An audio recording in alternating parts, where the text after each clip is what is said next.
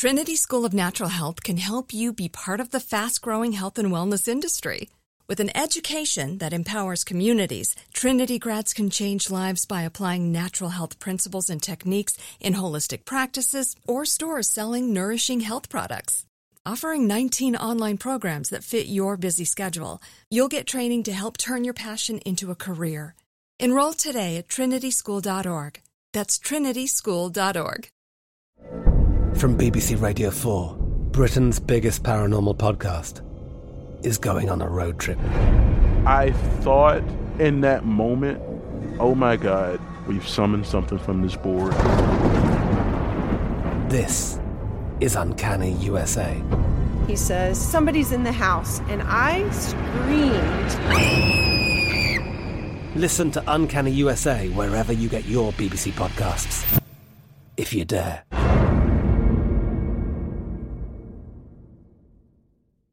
Xfinity has free premium networks for everyone this month, no matter what kind of entertainment you love. Addicted to true crime? Catch killer cases and more spine-tingling shows on A&E Crime Central. Crave adventure? Explore Asian action movies on Hi-YAH. Searching for something extreme? Check out skating, snowboarding, and more on Fuel TV Plus, the global home of action sports. And find crowd-pleasing bops on iHeartRadio's Hit Nation playlist. There's new free shows and movies to love every week. Say free this week in your Xfinity voice remote.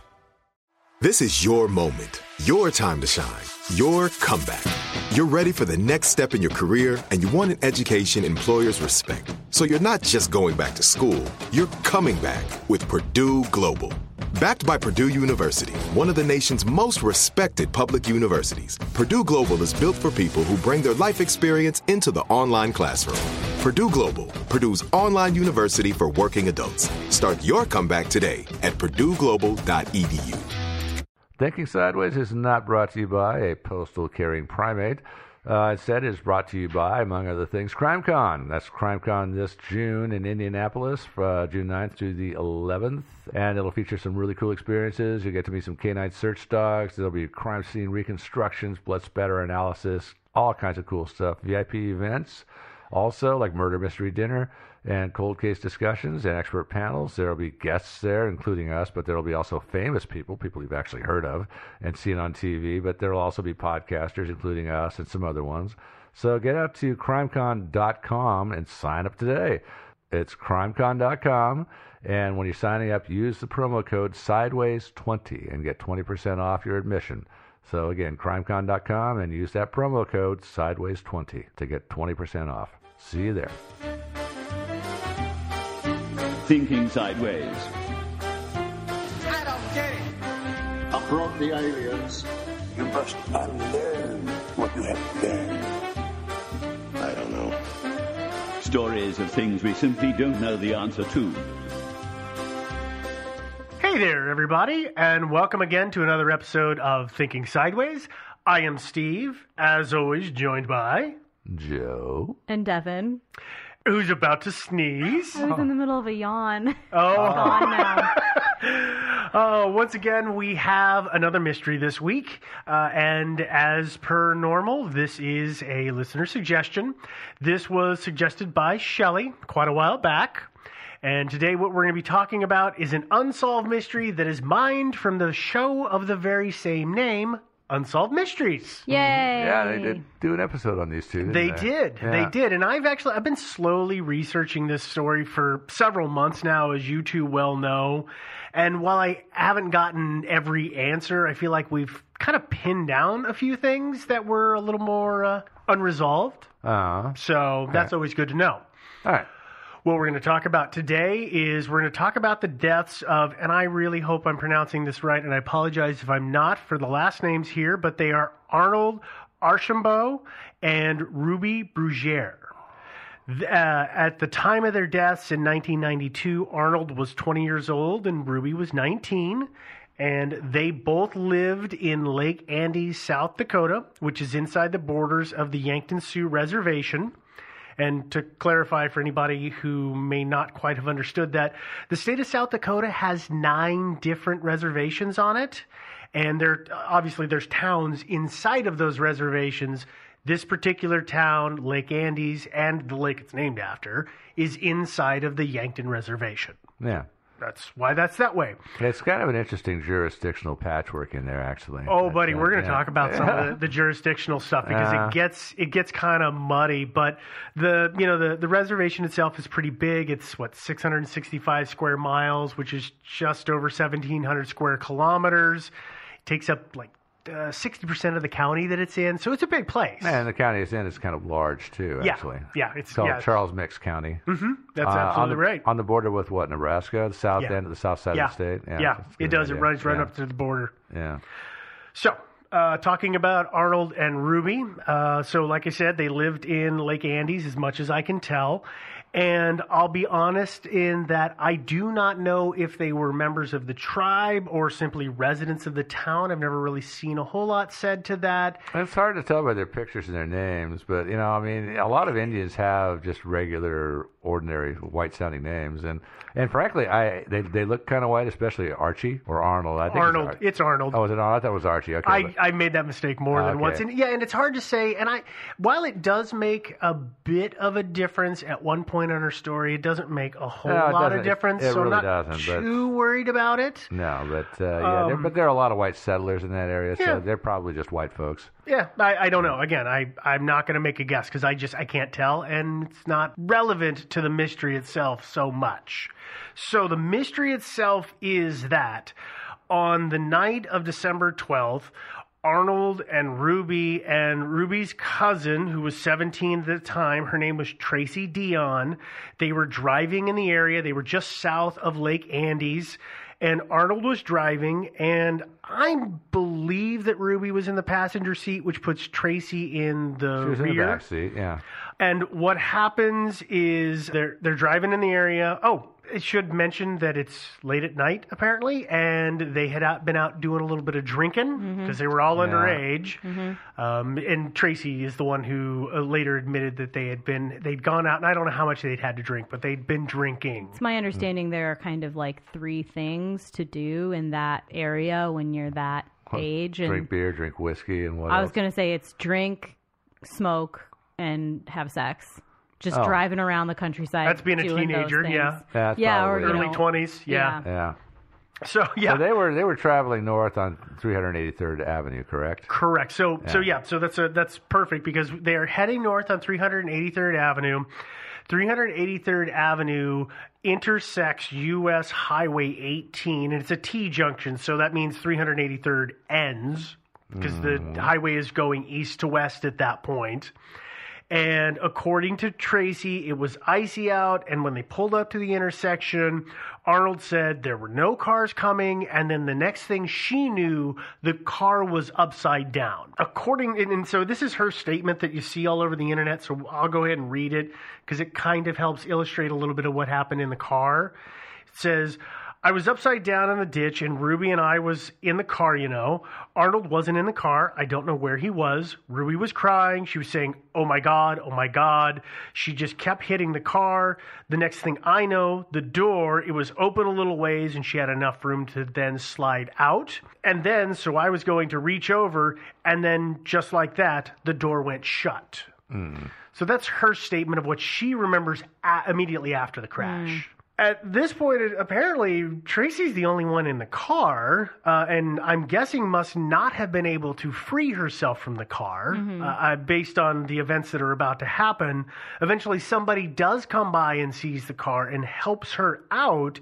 It's at that point that she realizes that Arnold and Ruby are nowhere to be found. They they should have been there and they aren't. And I don't know how much time passed between Ruby getting out of the car and help arriving. I had never found that out either. I never did. I would assume, given that she didn't say, and I was stuck in that car for, you know, what must have been hours it doesn't without. sound like that long, it doesn't sound like that long because it seems like she would have mentioned it was weird that they would- weren't coming back and helping me out. That Yeah. would be part of the lore if it Mhm. if it seemed like it was a significant amount of time. But True. that's just my own interpretation of it.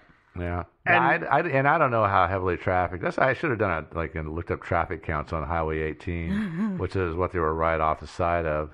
But it's a, it's it's it really the only to be road the through main town. Thoroughfare uh, on the south side of the lake. So, you would think there'd be a fair amount of traffic on it. Now, depending on the time of night, Well, may that, not be yeah. that much traffic, but yeah, that's a good point. But yeah, obviously, no surprise, the local sheriff's department gets involved and they come out to the scene to figure out what's going on.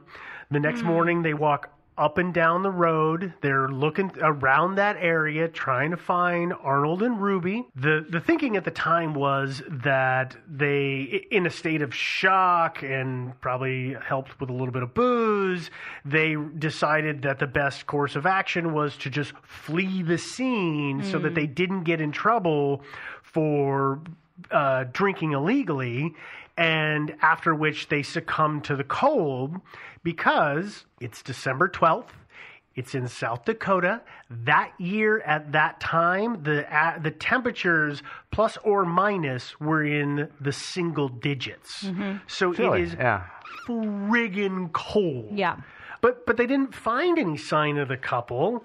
And just as a sign of how cold it was, apparently when you read the descriptions, it's the car came to rest in a ditch on the ice. The ice was thick enough to support the weight of the vehicle. So that that's just an indicator of how how Mm. it was cold pretty it out. frozen solid. Yeah. Damn cold. Absolutely. Although, although the uh, I'm not sure which ditch because there's a ditch and there's a swale. The ditch is very shallow, and then the swale is deeper. The soil drains into the lake. So One of the big questions this whole thing is exactly where Exactly, yeah. where it is, and we're, we're going to get into that when we get into a little more of the details later on here. Did but they not take pictures?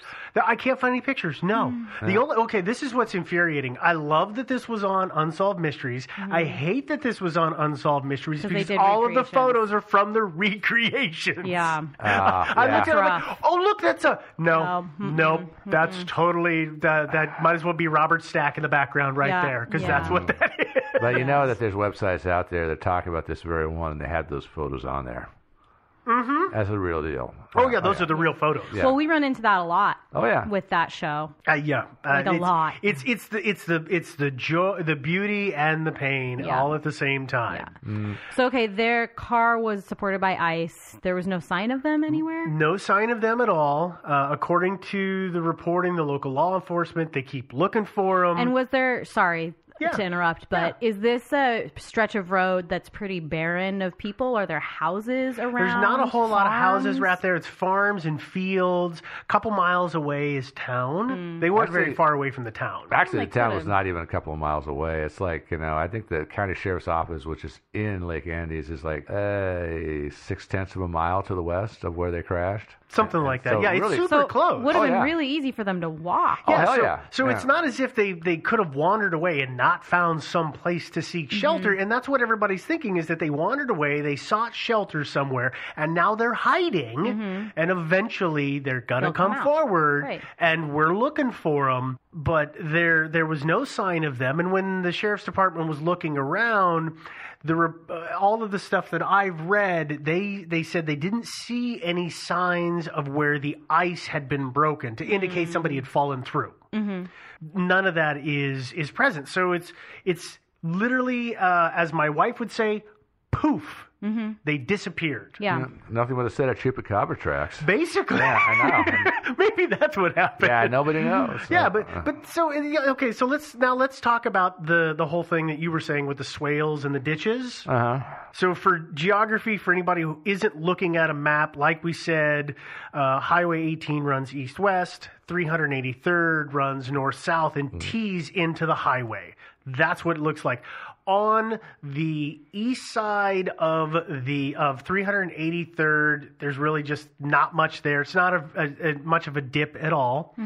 On the west side, so this is south of 18, between 18 and 383rd, there is a, s- uh, a swale, or what did you call it? That's what he Um, called it, a I think swale. it a Okay, swale. okay. It's like yeah. Yeah, so it's not really a ditch; it's, more of like a swale. Well, it's like a ditch with a bunch of stuff growing in it. but it looks like it could be at its deepest point, maybe four or five feet deep, but that's way off of it's the edge. It's hard to tell because of all the, the vegetable matter growing in it, but then it, it gets deeper as it goes north, and it goes underneath Highway 18. Yep. So there Yeah. there is a culvert. Uh, it's a culvert or a mini bridge, something which, by the way, it looks like according to the. I love going through the maps and going through the history, and you can see back in I think it was the early 2000s they redid that culvert Oh, because they? it's captured on the satellite view. Hmm. But there's a culvert because Lake Andes is several hundred feet north of the highway. It's right there, and when the water level gets high, it will back up to that culvert and fill that swale. Hmm. And this north of high of the highway itself is a walking trail, which Joe has helped me understand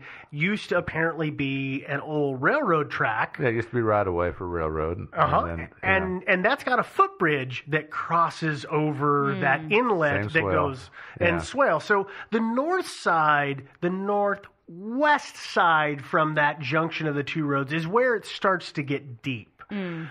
But I, I don't know if when they were looking for them, whether they walked out onto the ice or for fear of falling in, they just did it from the bank. Mm-hmm. But from the intersection itself, uh, And we don't know where the car was, right? We don't. we don't know which exactly where the car is. I'm going. Okay, I'm going to make a giant presumption and mm-hmm. say that they flipped just off of the north side of that intersection. That's an easy thing to say. Uh, it mm-hmm. makes a lot more sense. So and that, that, it, that so they were in the swale, is what we're saying.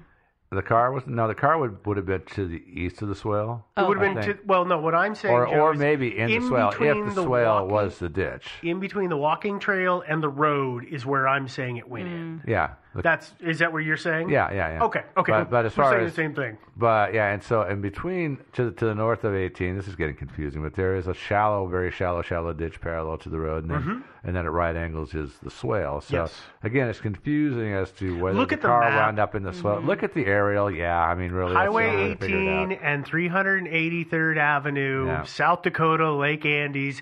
You'll zoom right into it and you'll I, get it. Yeah, I guess I, for me, I'm just continuing to assume that it was the swale or something deeper, to because there was the prevention of being able to get out of the car. Is Mhm. I guess my assumption. But if they flipped the car, eh, I'm guessing they didn't have a new car, probably a little bit of crumpling going on. I mean, you've been in a car accident. It's hard to open the door sometimes. And I'm guessing here, Mhm. but I, I don't know.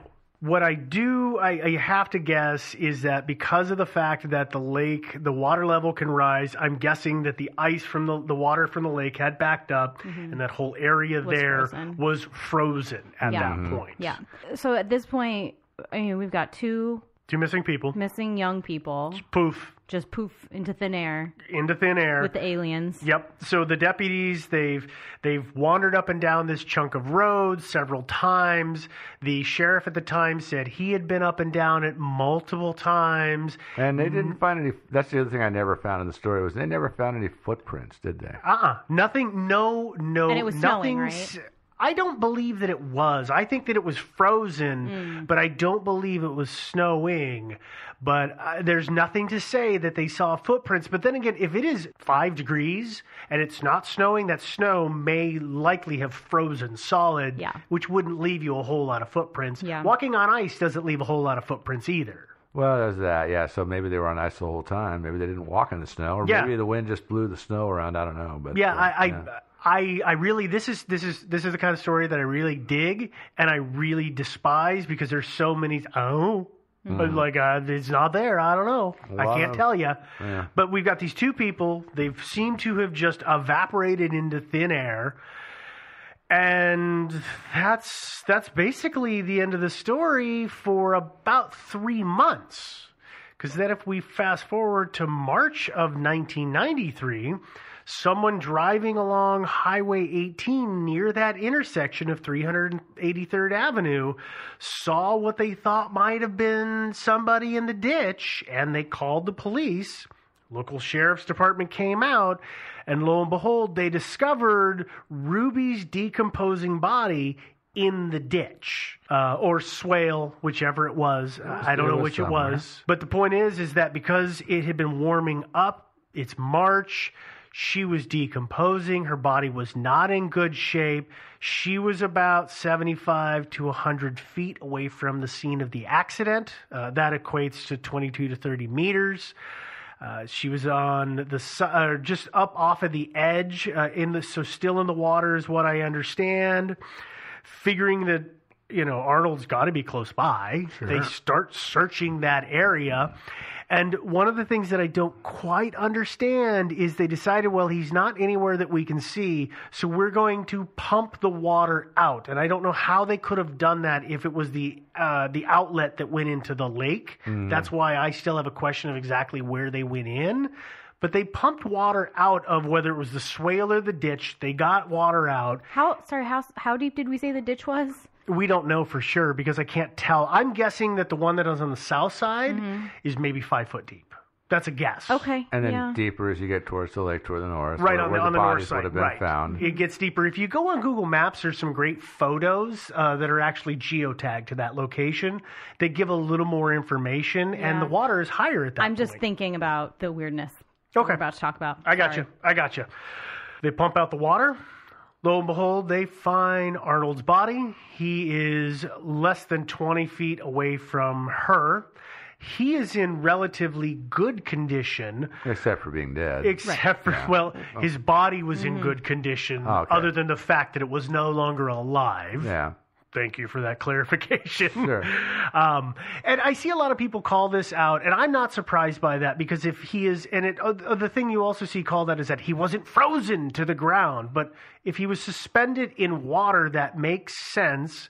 It also makes sense why he was so well preserved if he is in freezing cold water, why his body would not yet have started to really decompose, unlike Ruby's.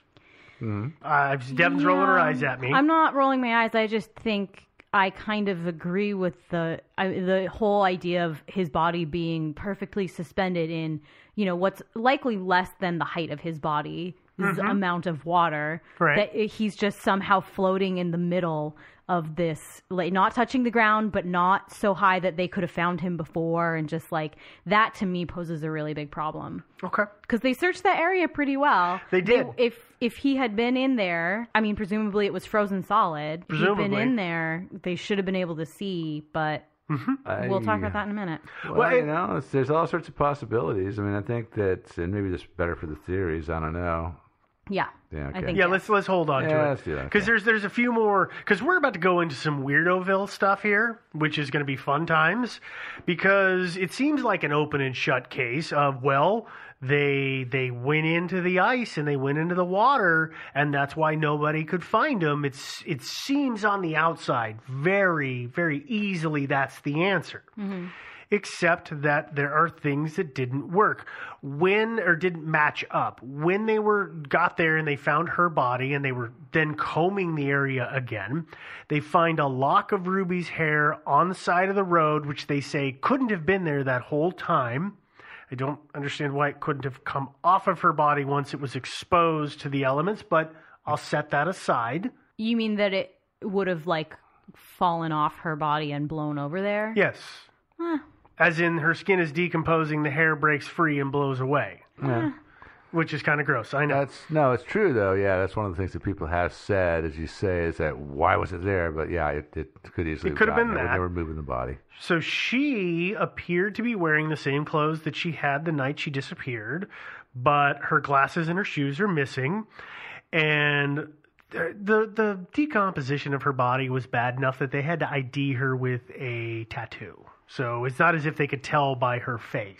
If that gives you kind of an idea, that's why I'm saying Yeah. I could see maybe No, I- something breaking free. I and hear what you're away. saying, Okay. but I Wow. also think that's a significant amount of decomposition for his body to be like totally fine. and well, but hers if to he's be completely like, underwater, In cold water. yeah, colder water, I gotta get a tattoo. You know, I mean, so we can identify you. yeah, this is Joe. yeah, Uh, you know, you should actually get a tattoo that just says "I'm, I'm Joe," Joe. identified as Joe. Uh, um, okay, so so let's move into the other weird, uh, other questions into to the strange area that we're at here, which is it appears that there's some questions whether the clothes that Arnold were, was wearing when his body was recovered were the same ones that he had been wearing on the night that he had disappeared. The investigators, uh, like I said, felt it was weird that he was in good condition. I disagree with that. But what they also found is they found keys in his pocket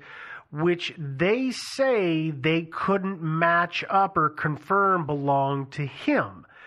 I'm making a giant, giant assumption here that they say that because it was two a, a car key and two house keys. And i'm assuming what they're saying is that they took those keys and they tried it on his house and his car and it didn't work. But i can't say that with any certainty.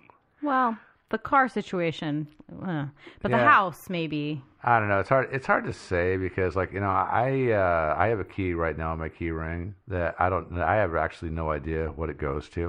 I, mean, I hate to admit it, but uh, well, but I mean, if the if all that is on that ring is three keys, right? A car key and two house keys, it should be pretty easy. you figure know, out where he would go out- that he would have that or Yeah, at like least work, one of maybe? those two keys should fit his house. Yes, Right. You And, think, and yeah. I I tried to find some of that out. I ran into a bit of a dead end, which we're going to talk about. Yeah.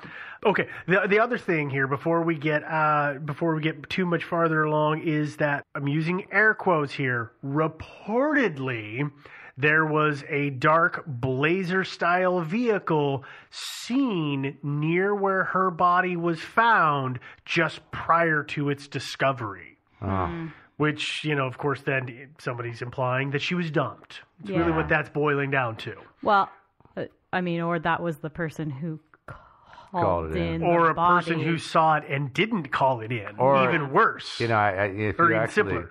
if you staked out that thing, I mean, there would probably was like an, a dark pickup truck with two guys in it, seen near the same scene, not Mm-hmm. you know, not too long before or after. There was also probably a minivan seen near the scene. Mm-hmm. There was probably also a Prius seen near the scene. I don't know. And In there was- South Literally Dakota, the Prius. probably not. Yeah. yeah. Unless it was the time travel. Oh, that's a good Yeah. point. Yeah, th- those exist. What are you talking about? Uh, apparently, Yeah. they will. As we're still in Weirdoville here, the medical examiner who looked at the bodies said that they didn't die from drowning, they died from exposure, Yeah. which totally, totally drives a nail into this whole thing we've been talking about of them falling through the ice and drowning. Yeah. We're going to talk some more about that in a bit because there's a whole bunch of stuff there. But it's weird that two people found in the ditch, in the water, around the ice, died from exposure and not drowning Yeah. And weren't found in the extensive searches of that area. initially. The day after. Yeah. Yes, yeah, days after. They little looked for quite a while. Yeah. Uh, the final thing that I want to talk about here is that there was a sighting of Arnold because there's always a sighting, uh, as Elvis has proven. Yep. Somebody always sees you. Tupac. Arnold was seen at a New Year's Eve party with three other people. Uh, so that would have been about three weeks after he disappeared. The person uh, who made this claim was subjected to a polygraph and passed it, though I think we've talked ad nauseum about polygraphs and how unreliable they are. Absolutely. Oh yeah, but but uh, and this person uh, saw Arnold with three other people. With in the company of three other people, And yes. did this person know any of those three people? Apparently not. Huh. That's that. That is what that is. Uh, The only other thing that I want to talk about that is kind of strange about the case, uh, and and then we'll put it to bed, is that in the reading you will come across the fact that this case was initially handled by the Charles Mix Sheriff's Department or County Sheriff's Department, and then at one point it suddenly went over to the FBI. And then it's deemed a closed case in 1999, and that's the end of that. It doesn't sound like the FBI really took a huge interest anyway. Oh yeah, yeah, and and that's that's one of the things that I randomly decided was a rabbit hole to go down, and we're going to be talking about that. So there's a there's the whole bunch of strange details that we know. We know that he she shows up decomposed, wearing the same clothes but missing a few articles. He shows up without any obvious signs of major decomposition and questionably whether he's wearing the same clothes as well as having a few items or an item that doesn't match up and this sighting of him later on and they died from exposure not drowning so this there's a whole bunch of things in here that this is why I got into this case initially because it just doesn't add up mm-hmm. to me anyway. All right, now as we've talked about here uh, initially, we're not exactly positive of where the car flipped, so which side of the ditch or the road it was on, which makes it kind of tough to determine exactly where the bodies were found. Though Joe, so in the reading, it always says they were found between Highway 18 and the railroad tracks, and I had never figured out where the railroad tracks, but that's what Oh. you. How did you figure that out? Well, I mean, there was there were no railroad tracks anywhere near the road. Right. Yeah, there weren't. But uh, but if you get on Street View and you look, uh, there's a footpath to the north of the road, and the bridge across the swale is a freaking railroad bridge. I mean, Mhm. we've all seen railroad tracks. We know what railroad bridges look like. It's a True. railroad bridge. And uh, we live in an area around here where at least uh, at least several highway former excuse me not highways former railway right of ways have been turned into footpaths, bicycle paths. Yeah. And this footpath that paralleled the highway, well, you know, It matched that description for you? That must be where the railroad tracks were. Okay. Yeah, and so there you go. So that's why I put the car on the north side of Highway 18. Okay. Well, So, that, yeah. that that makes total sense to me. Yeah. I was going to call the Parks Department, and then I literally spaced it out because I figured they were responsible for maintaining it. But then Mm. I spaced out calling them. But taking a big page from Joe's book this week, I actually did pick up the phone and call at least one person Mm. uh, who was none too happy to talk to me. Our ad revenue hard at work. Yeah. they uh, they rarely are happy to talk to you. Yeah, I, I I noticed that. So I called the, the Charles Mix uh, County Sheriff's Department, and I I asked somebody to talk to about this case, and they immediately transferred me to the sheriff himself. That would be Sheriff Thaler. Thaler? Thaler? Oh, sorry, sir. But uh, the, the point is, he he did confirm some details about the case, though he wasn't all that excited to share much because he didn't. He said his reasoning for not wanting to share a whole lot was that he hadn't read on the file in a long time. He's been sheriff for like six or seven years, and this case obviously predates him. What he did confirm for me was obviously the intersection of where the, the accident happened. One of my initial questions was I wanted to know if a blood alcohol was done on the bodies because we've talked about that before, is that can indicate if they had elevated levels of alcohol when they died or if the body had burned that off prior to their death. But Mhm. he wouldn't he wouldn't speak to that. That's okay. Did you find any empties in the car, by the way? I don't know if there was any dead soldiers. I have no idea. But uh, what he did help me figure out was he did help me figure out some of the stuff that was going on in regards to the discussion of the FBI v- being involved in the case. So we talk about the FBI.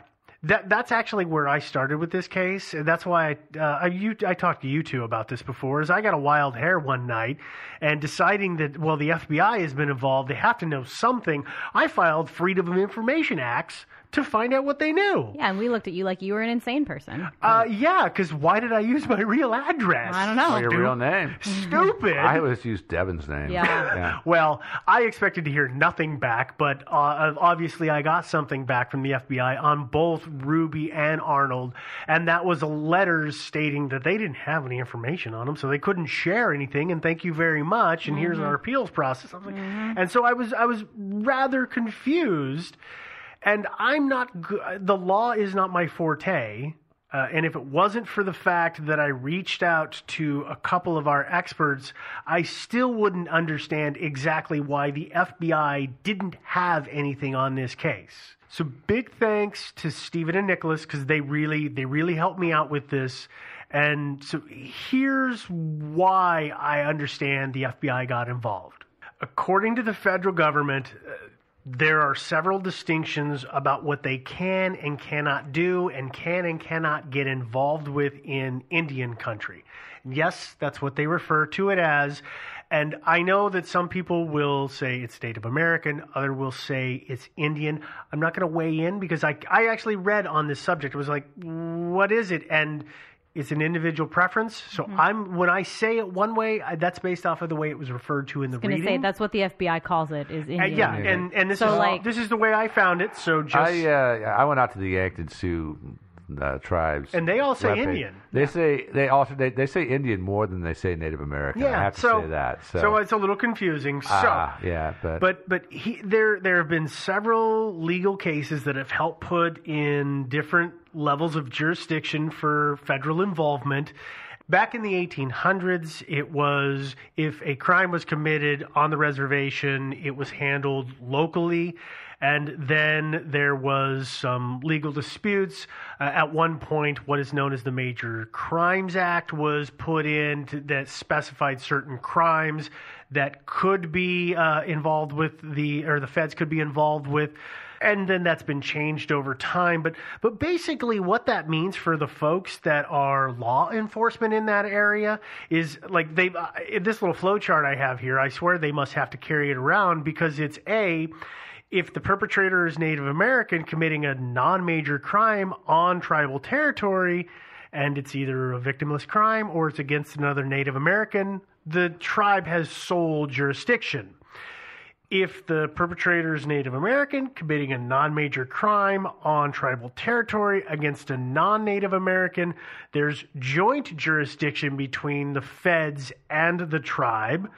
And if the crime is committed and it is a major crime, murder per se, the feds and the tribes both have joint jurisdiction no matter who the perpetrator is or who the crime is against. So it's like this is just a hodgepodge and that that sounds mm. confusing enough.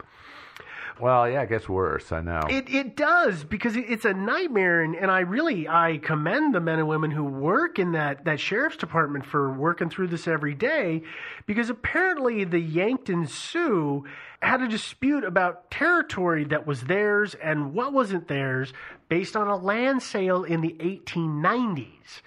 And the the Yankton Sioux had a case that went eventually up to the Supreme Court in 1998, um, and it was all around that that agreement, whether it was their land or not. It was something about a waste per- disposal facility and whether they were going to use state or federal environmental guidelines to to manage it. Yeah, because And- it, well, it was on a, it was, it was in a in a white owned area because the original reservation gifted to the Indians or whatever by the by the feds ceded to the Indians. Mhm. Yeah, the feds actually afterwards sold off portions of it to white settlers. Right. So it was in a white zone they were going to put it in. Right. But and still technically on the reservation, even though not exactly on the reservation. And so, and and you just used a term that I want to explain zone. because because this this whole thing created a shifting map based on which. So it worked its way through the courts that lawsuit about who owned that land, and what that did is that changed who had jurisdiction in that specific area, and it was a shifting map, and there was a red zone and a white zone, and I really hope that red zone doesn't mean redskin, but I think it does. Uh, well, red. And it know, meant or the, the, it, it the meant red in, man. It know. meant in the, you know it's that that joint Indian and federal jurisdiction. The white zone was going to be the sheriff's department or normal county jurisdiction. yeah, or state. Right. And so I think what happens here is that through that shifting map, the crime, or not the crime, the, the accident itself and this potential crime where these people of poof evaporated suddenly falls into a possible scenario where the feds need to be handling it because it could be a major crime. Hmm. And so, from what I can tell, essentially the whole thing got sh- the the feds took it, figured out it wasn't their ball, and like a hot potato. I can't tell whether they threw it back to the sheriff's department as soon as they could, or they just closed it I don't, and got uh, rid of it. Yeah, I don't. Well, it was actually in their court. It was in their jurisdiction, from what I can tell, because uh, the town of Lake Andes is in the red zone. Uh-huh. And so, and uh, but I think they just immediately determined no crime had been committed. Essentially, they, they probably opened a file on it and, and didn't put anything in there. Right. It was a blank file, which is that's why, why they my had- letters were empty. Absolutely, they had. No, they really did have nothing Mhm. because no crime was even committed. I mean, they might not have even actually opened a file. Yeah. I mean, I don't know. I don't know, but what I can tell you is this is the reason that I now understand the frustration in the sheriff's voice when I said I don't understand what you mean by that about the the feds getting jurisdiction and him explaining it to me and I, I just didn't have enough history on that particular bit to not get it but I understand why that's that's a living nightmare to work through. Uh, so, if nothing else, that's why the feds got the case. And then, of course, they did absolutely nothing with Punted it. it. Yes, they, they totally, totally punted it. There's your sports reference, everyone. Yes, Uh-huh. absolutely. So that that right there, ladies and gents, that is our story. That is all we have on it. So for, so before we get into the theories, let's take a quick break. Yeah. Hugin and Munin circle the world, flying high above, watching as events unfold. Each morning they take flight, and each night they return to report what they have seen and keep Odin informed. Aye, when they return at night, their meal is uncertain. But with their help watching the world, Odin is able to keep up with everything and have time to spare to shop for all the ingredients he needs to make those tasty meals for himself and the other Norse gods. But we're not Norse gods, unfortunately. We don't have those kinds of guys doing our work for us. Uh, we most of us have to do our shopping ourselves, uh, but we do now have Home Chef to do that for us and allow us to make really tasty meals easily every day. With Home Chef, you can cook like a five-star chef whenever you want. Uh, the meals are mouth-watering. They have pre-proportioned ingredients, and so they're easy to prepare. It takes maybe 30 minutes, and it gives you a lot more time to relax afterwards. Don't have to spend 45 minutes in the store buying that stuff. Uh, just last night, I had the turkey wraps. Easy to make, tasted as good or better than anything I would have had in a restaurant. And so, if you want that fabulous experience for yourself, all you got to do is go to homechef.com slash sideways and you'll get 30 bucks in free meals. But you got to put that slash sideways in there. So that's homechef.com slash sideways and you'll get $30 in free meals. Eat well. And we're back.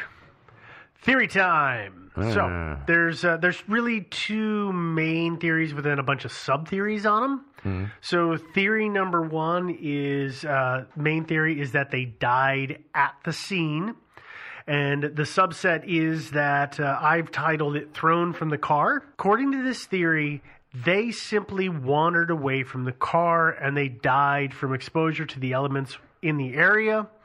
And why? Well, according to Tracy, she said Arnold wasn't in the car after it had flipped. So it is possible that if he wasn't wearing a seatbelt, he could have gone through the windshield, or the door could have opened during the roll and he could have been flung from the door itself. I'll admit there's nothing in the reporting about a human sized hole in the windshield, so I don't think that he went through the windshield. Yeah. But this then, if we follow it, let's just say he was he was thrown from the car and went out the door. The door popped open and he went through it. It's then that when Ruby got out, she went to him. You know, that's why she's saying, "Oh God, oh God," or "Oh my God, oh my God, oh my God." She goes to him, and then from there, I don't know. I, Literally, yeah, I, don't- mean they were I like don't know. they were like 20 feet or less away from the car, right?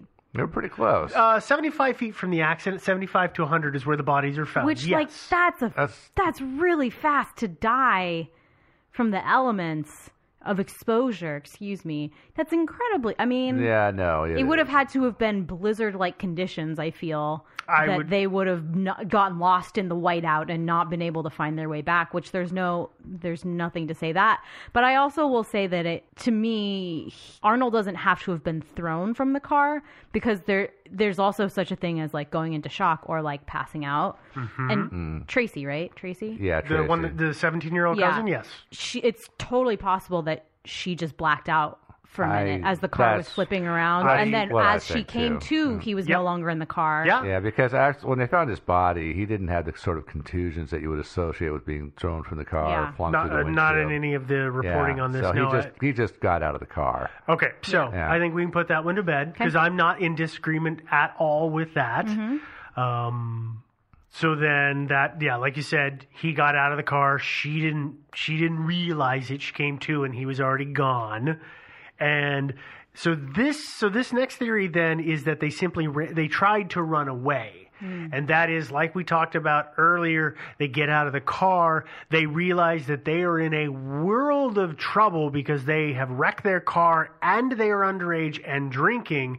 And one of the things to keep in mind is that the couple had a daughter. At, I, she was maybe a year old at the most at the time. Mm-hmm. So there may have been a, oh, this is going to be bad, whole bunch of negative repercussions from it. We need to just beat feet and get out of here. Mm-hmm. So let's go. Yeah, so Again, bye though, bye Tracy, huh? But, well, yeah, but it's weird that they would leave Tracy. Well, Yeah. Like, wouldn't you just take everybody with you? I'm starting to formulate some more theory here, right? Okay. So again, Tracy, let's say she blacks out, passes Mm-hmm. out. We don't know for how long. Maybe she was also not wearing a seatbelt. She's getting thrown around a little bit. They settle. And in situations like that, often your sense of time elongates, right? Yep. So Arnold is the most awake of all of them somehow. And he's like, hey, Tracy, everybody okay? And Tracy's his girlfriend. Ruby, it, Yeah. you know, says, I'm okay. And Tracy says nothing. And he goes, oh crap, I've killed Tracy.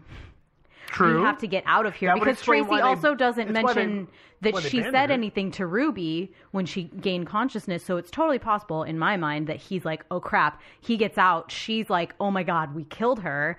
She gets out and they leave her thinking she's dead. So Tracy is there. She's eyes open, but she's not really saying anything because she's in that state of shock. Okay, Mhm. I I can run with that. That that is a better explanation because I couldn't understand why you would abandon the other I don't know person. why but you then would if you think that person is dead, then Yeah. you're definitely going to get the hell out of there. yeah. There's that. There's uh, you know another thing is they didn't do any toxicology on the bodies, right? I have no idea, Joe. Again, I tried to ask about that stuff. Yeah, but couldn't get an uh, answer on it. Haven't seen any reporting to, to confirm or deny that they did. I Well, would presume that they did. The but fact- so wandering away like that, you know, from a, an accident and forgetting about your cousin that's in the back seat is the sort of thing I associated with like LSD, Or you know, or head injuries. or head injuries. Severe also. head injury, yeah. you know, Yeah. being in a car that flipped over a couple times. Mm-hmm. Or the other thing I was going to say is that it sounds like Ruby's body was probably too far gone to even do a toxicology report. But I would guess it was wasn't really conclusive if they did it, but but I don't know.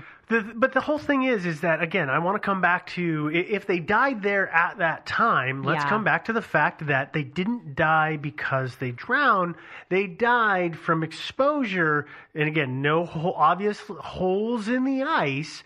And let's just okay, let's let's just run down a hypothetical scenario of one of them goes in, the other one goes in trying to rescue them, and now they are both treading water in freezing cold water.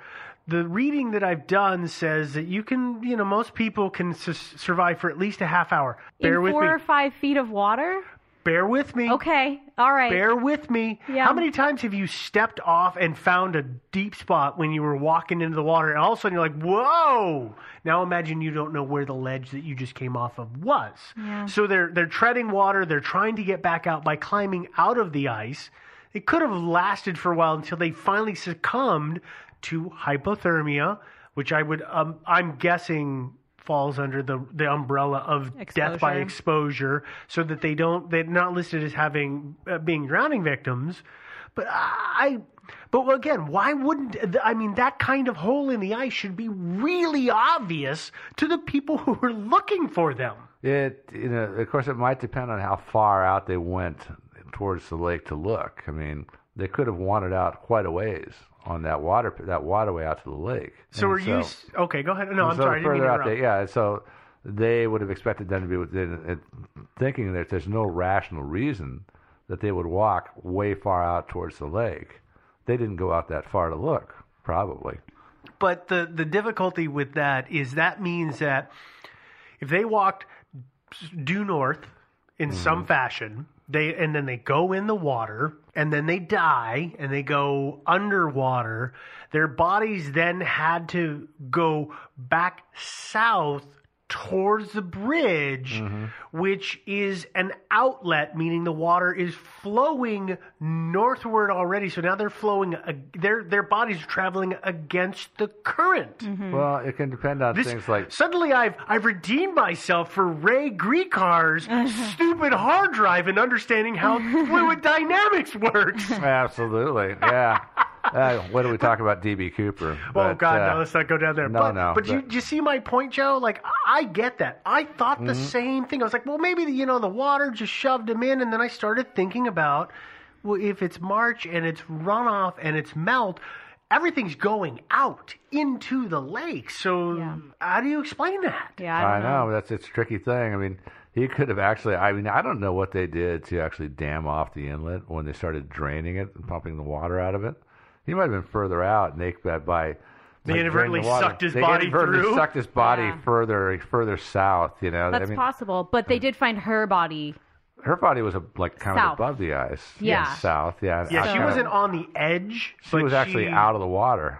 Yeah, she apparently. I get the. If I were to use the images from Unsolved Mysteries as any kind of metric, which I'm not going to, I think that she was in several feet of water, but floating, Hmm. and, and you know, on the top of several feet of water. Uh-uh. That's all I got on on that. So, yeah, you're right, Joe. They may have inadvertently pulled him in or Maybe, pulled him farther into the area than he initially was. I, I, Mhm. I don't know. So, that though, that is the end of they died at that site or died there at that time. I should clarify. They died there at that time is what both of these are, Mhm. are falling under. So that takes us to our next theory, which uh, is I know the look on your face, Devin. It is not aliens, But it should be. possibly. I mean, it's a You're pretty right, good theory actually. for this one. That the work. aliens abducted them, they subjected them to experiments, and then dumped them back kind of where they thought they would be. In sort of the same condition. Yeah. Because aliens don't know. Well, you know, things happen. yeah.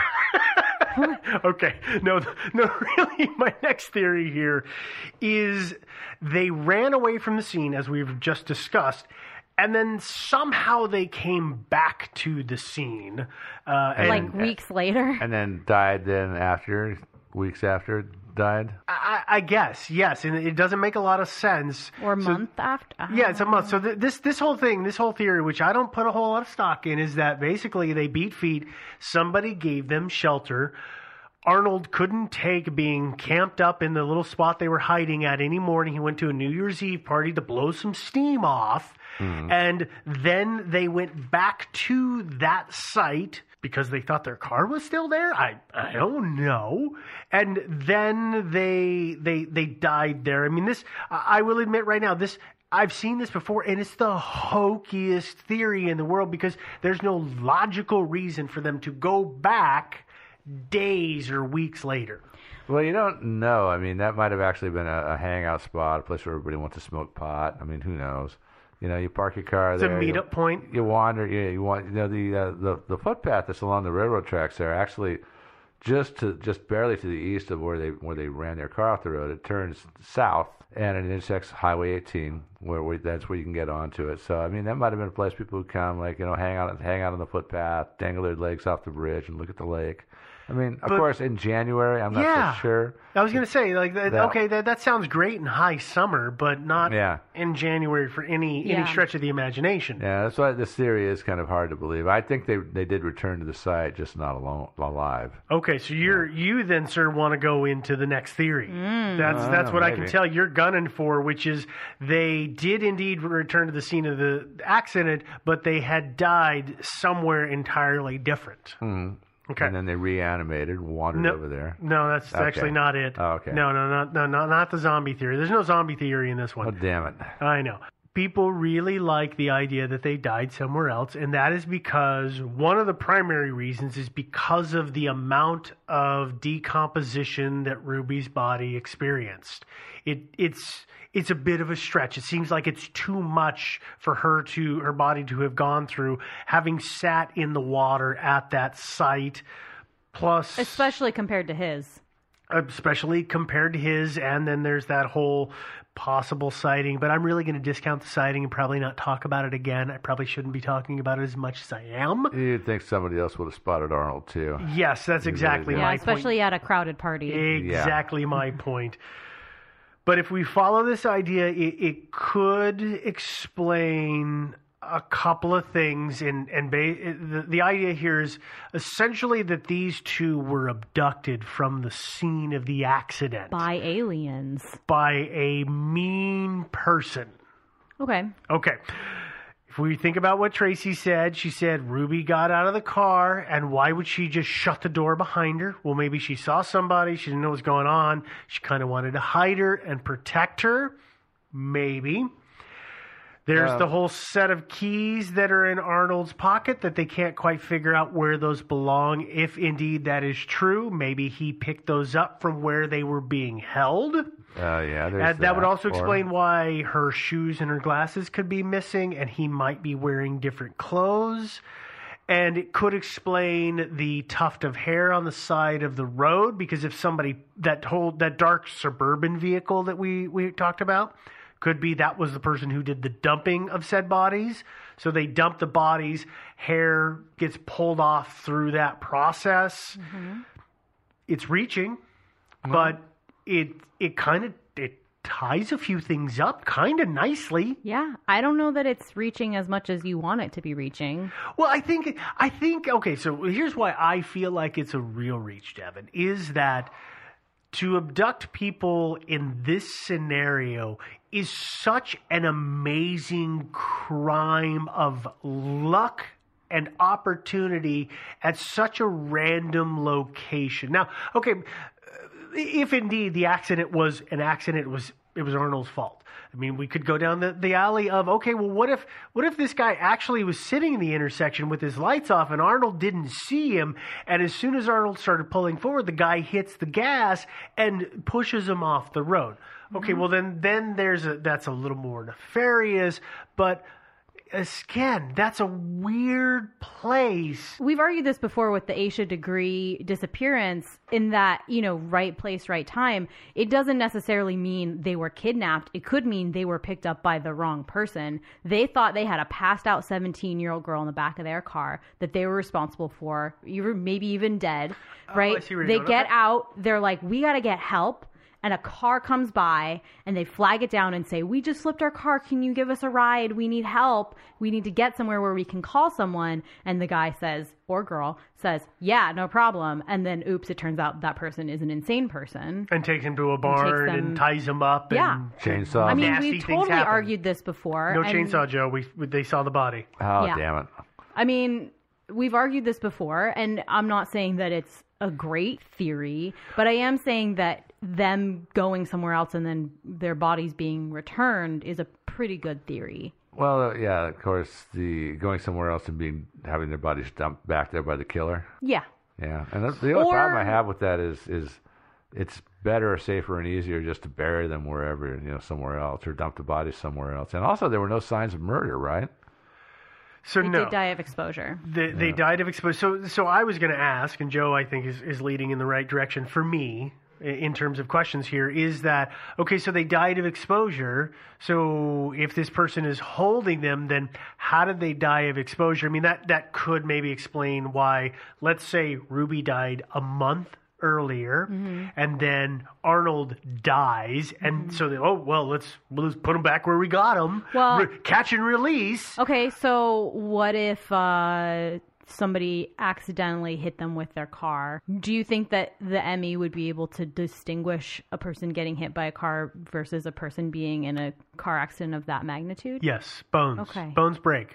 Well, bones break in accidents like that too. But but okay. but the thing is, I've actually looked into uh, accidents where people have been hit by a vehicle, and the sad fact is that your femur That's true. tends to shatter. Okay. Very very dramatically. That's fair. Uh, I I was thinking it's possible that uh, they just wandered off, got disoriented from hypothermia, maybe head injuries, whatever, and one or both of them. And, you know, it's entirely possible, given the different positions of the bodies, that Arnold actually actually did fall through the ice, drown, and remain there undetected the entire time, whereas Ruby wandered off somewhere and died of exposure somewhere else, or both of them maybe did. I don't know.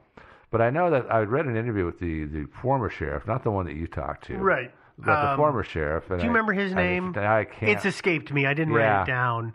But uh, at his retirement, there was an article written about Yeah, him. He- 2011. and this was a case that really, really nagged at his mind a bit. And because one of the reasons is, of course, they searched the area. They found no sign that they'd gone through the ice, no bodies, no nothing.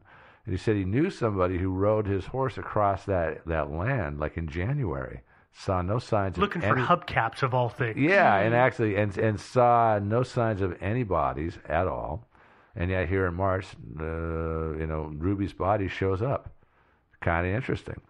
But you know, the one thing that strikes me about this area, and, and the reasons to move a body, is the jurisdictional thing, and that is that um, they were just inside the city limits of the town, and also by the wreck, or where the wreck was. It might have just been pure coincidence, actually but they were just inside the city limits of, Lake, the town of Lake Andes, which is in the red zone.